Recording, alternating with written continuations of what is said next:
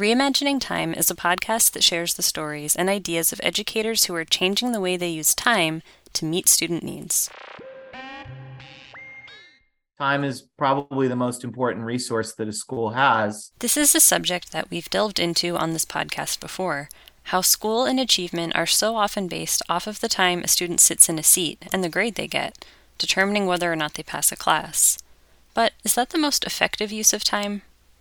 This naturally leads to the idea of competency based education and student achievement being determined by mastery of a subject. In this episode, we talk to Brian Stack, former educator, New Hampshire High School Principal of the Year, and current speaker and PD provider. You may have listened to our conversation with him from season one, where he was joined by Jonathan Vander Els as they really broke down what competency education means and how it affects grading practices. But today, the education landscape isn't the same. Schools are dealing with increasing challenges, many as they try to recover from the pandemic. We wanted to know Brian's thoughts on the current situation and how competency based education fits in, as well as the PLC process. I just wanted to ask from your recent work, some of your consulting that you're doing um, coming out of the pandemic, is there like one challenge that stands out that you've seen a lot of um, educators struggle with?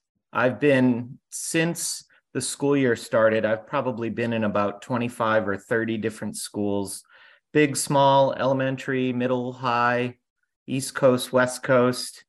And it's interesting. Everybody's talking about post pandemic and what that looks like. Everybody's talking about how it's just different. And so the kids are different the adults are different the priorities are a little different. Mm. i mean of course the focus is still teaching and learning but how folks get there is definitely different. I think that the for me the biggest thing the biggest challenge that i'm seeing is that folks recognize that the way they were doing things pre-pandemic just isn't serving kids needs. How have students needs changed the disruption brought on by the pandemic may have exaggerated issues that were already there, but it's clear that student mental health, social emotional skills, and understanding in some areas has suffered. And we have to be much more responsive to what the kids need when they need it and making sure that we can provide timely, targeted interventions and extensions for kids along the way. And you know, staffing is a huge issue for folks across the board. I haven't found a school yet that says they have plenty of staffing to go around. Interestingly, the budget part's not an issue. The money is there. It's finding people to work. Salaries just haven't adjusted with the times yet. Uh, a lot of union contracts and things at play there. People leaving the profession, people coming back in. So, really, it's making schools rethink how they provide those supports.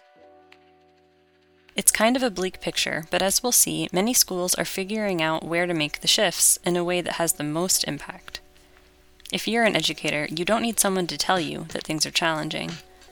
Is there anything specific that could help? People? Yeah. yeah.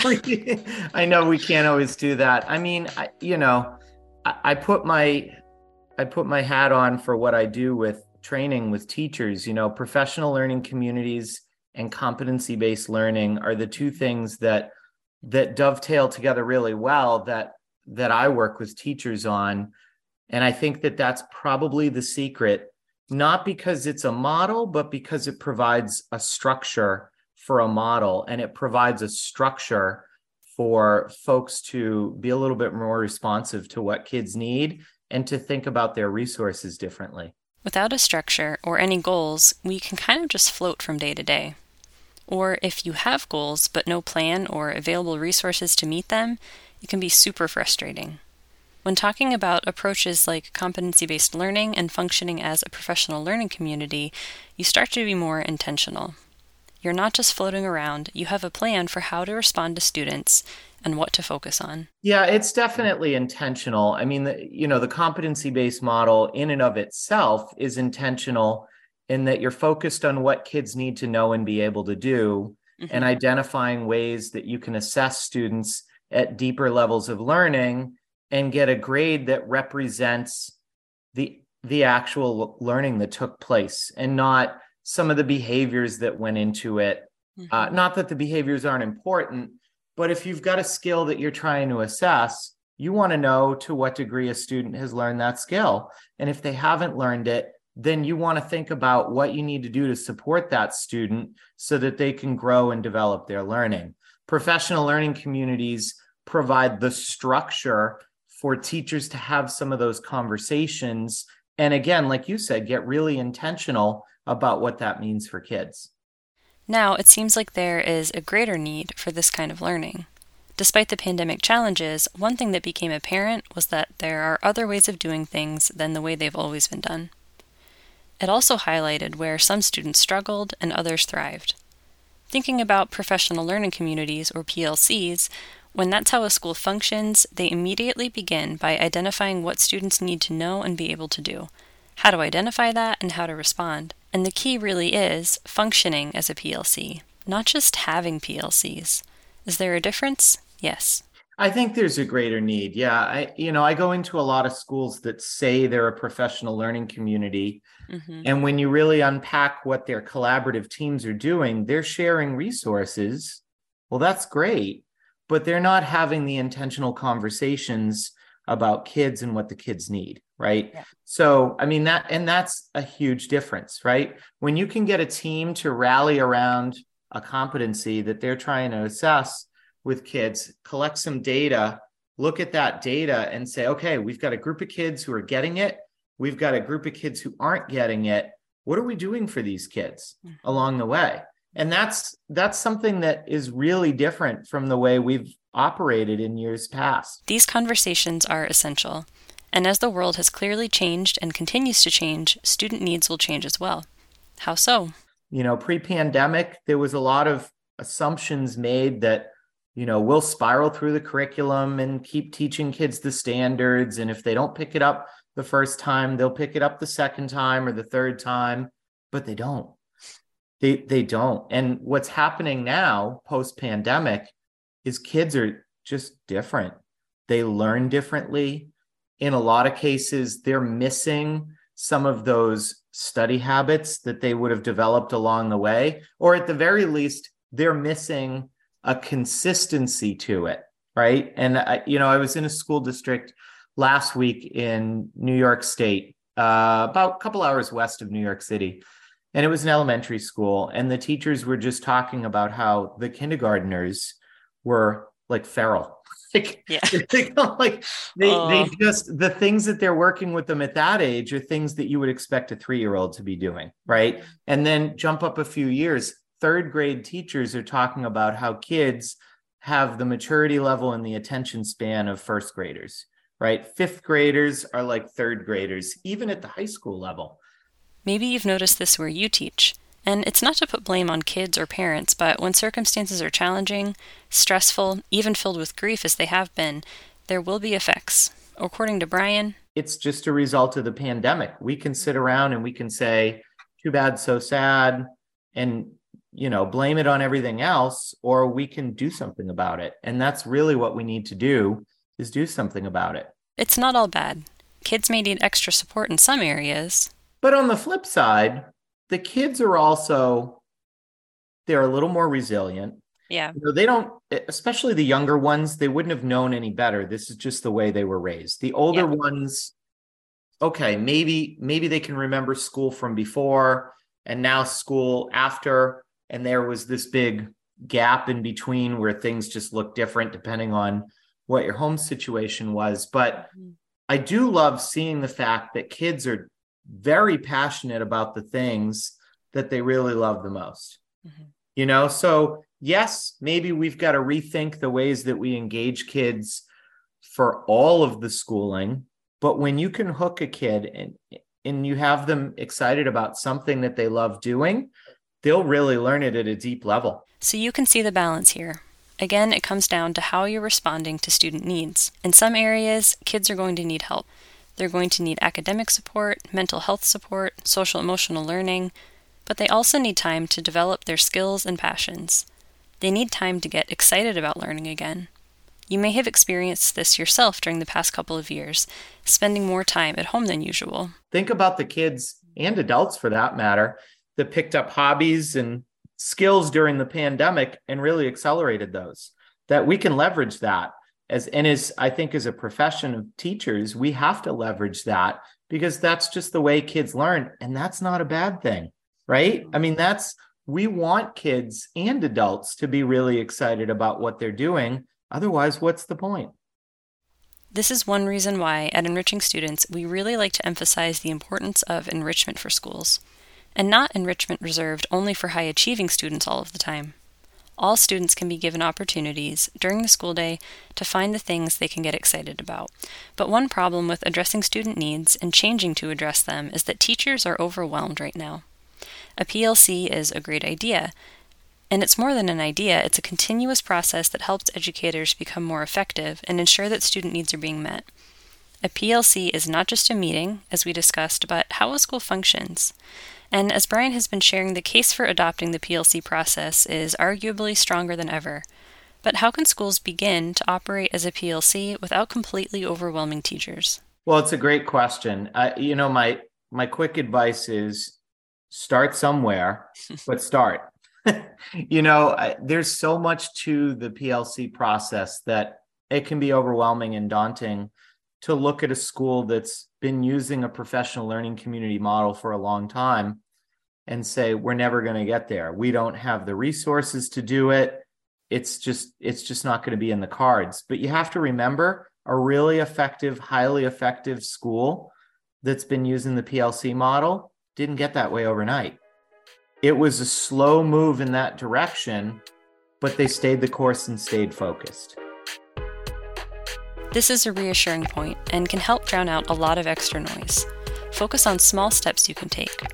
Brian highlights the simplicity of PLCs and their main focus. Professional learning communities really focus on three big ideas. The first one is teaching and learning.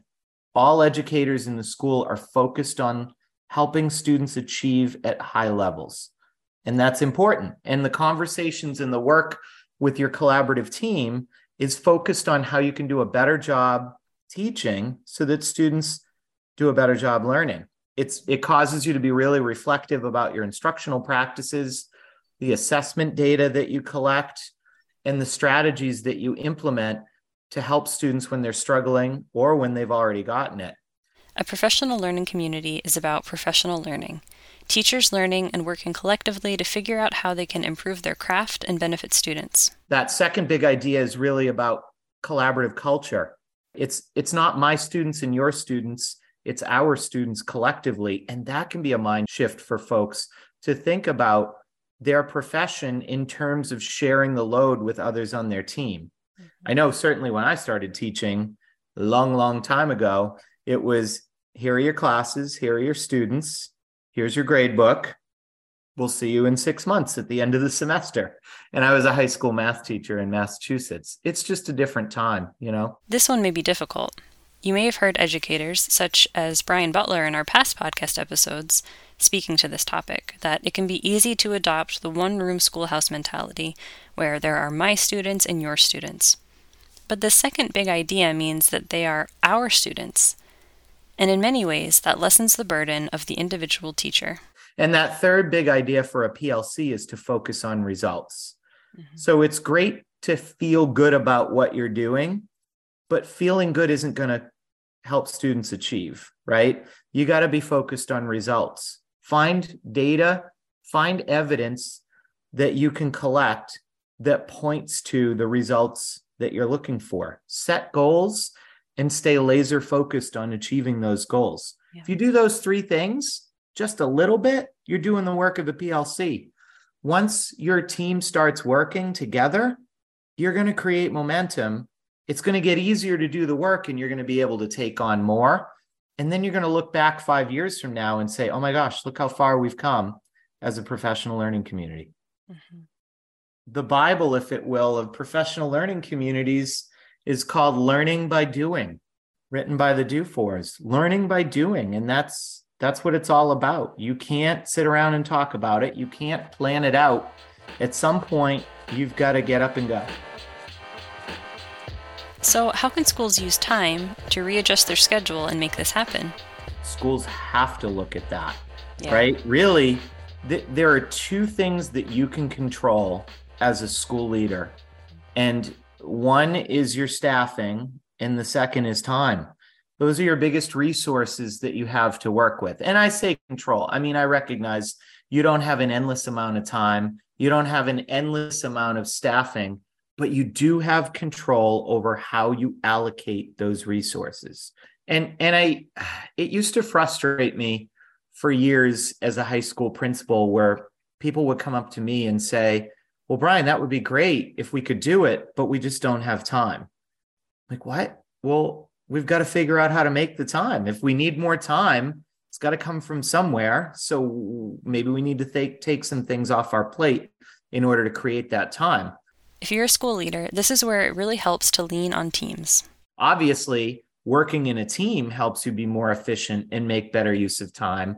But at some point, as you suggested, you have to look at your schedule and see if kids are getting the best use of time. And this ties us back into competency based education.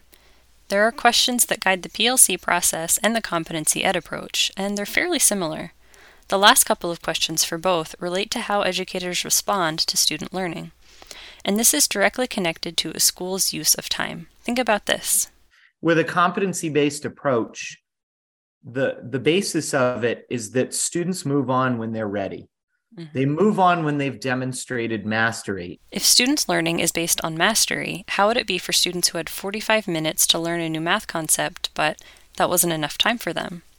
What do they do to avoid falling behind?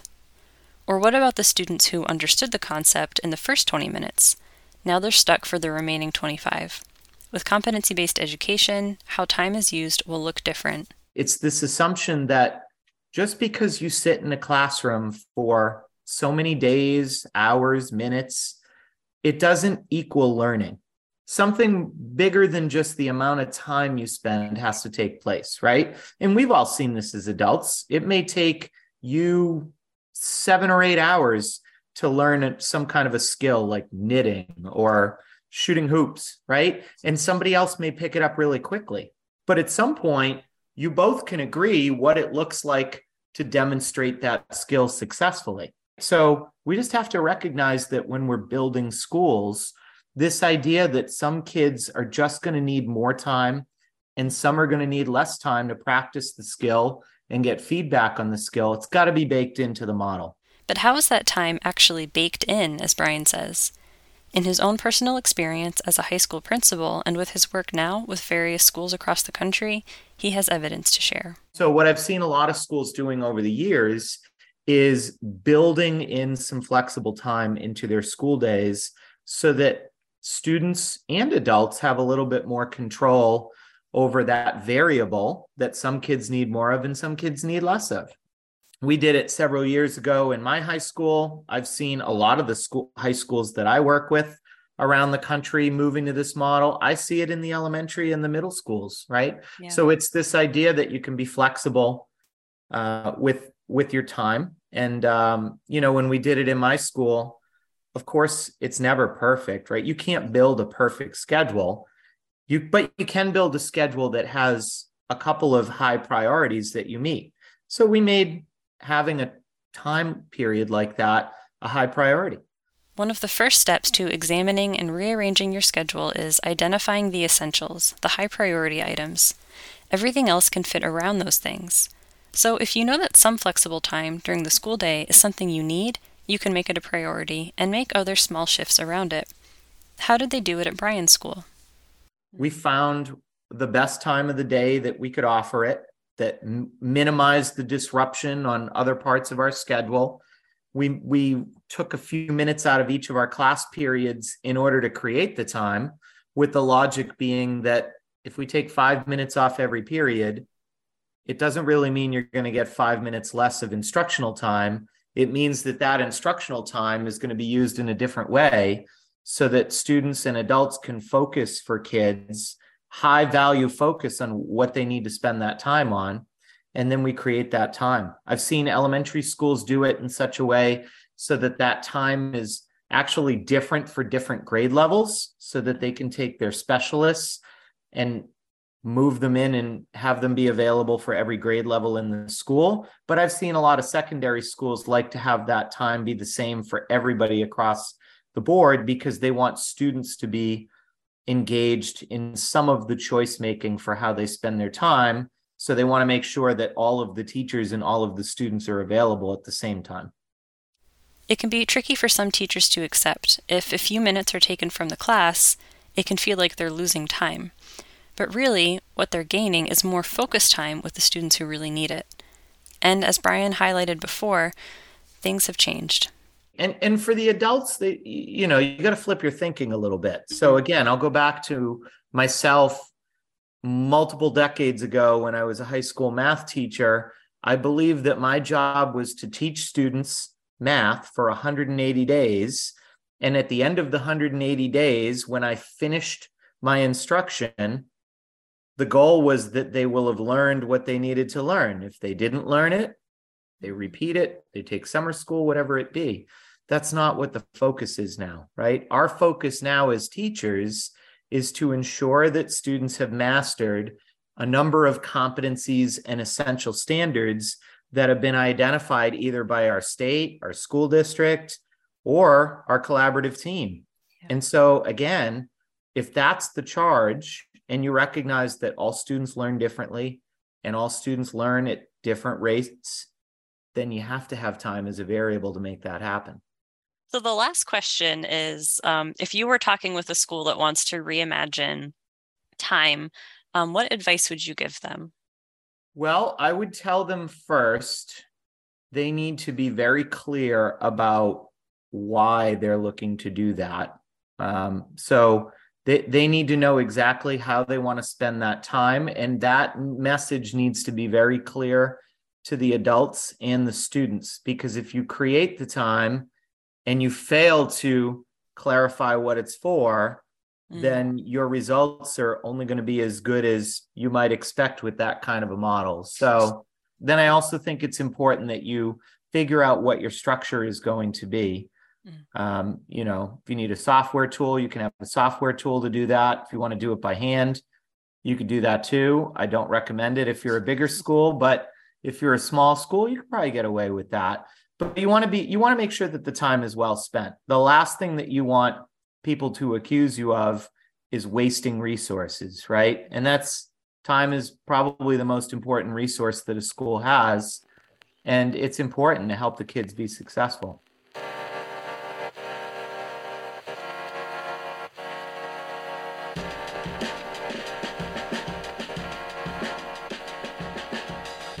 Thank you for listening to this episode of Reimagining Time, and we especially want to thank the educators who have shared their time and hard work with us.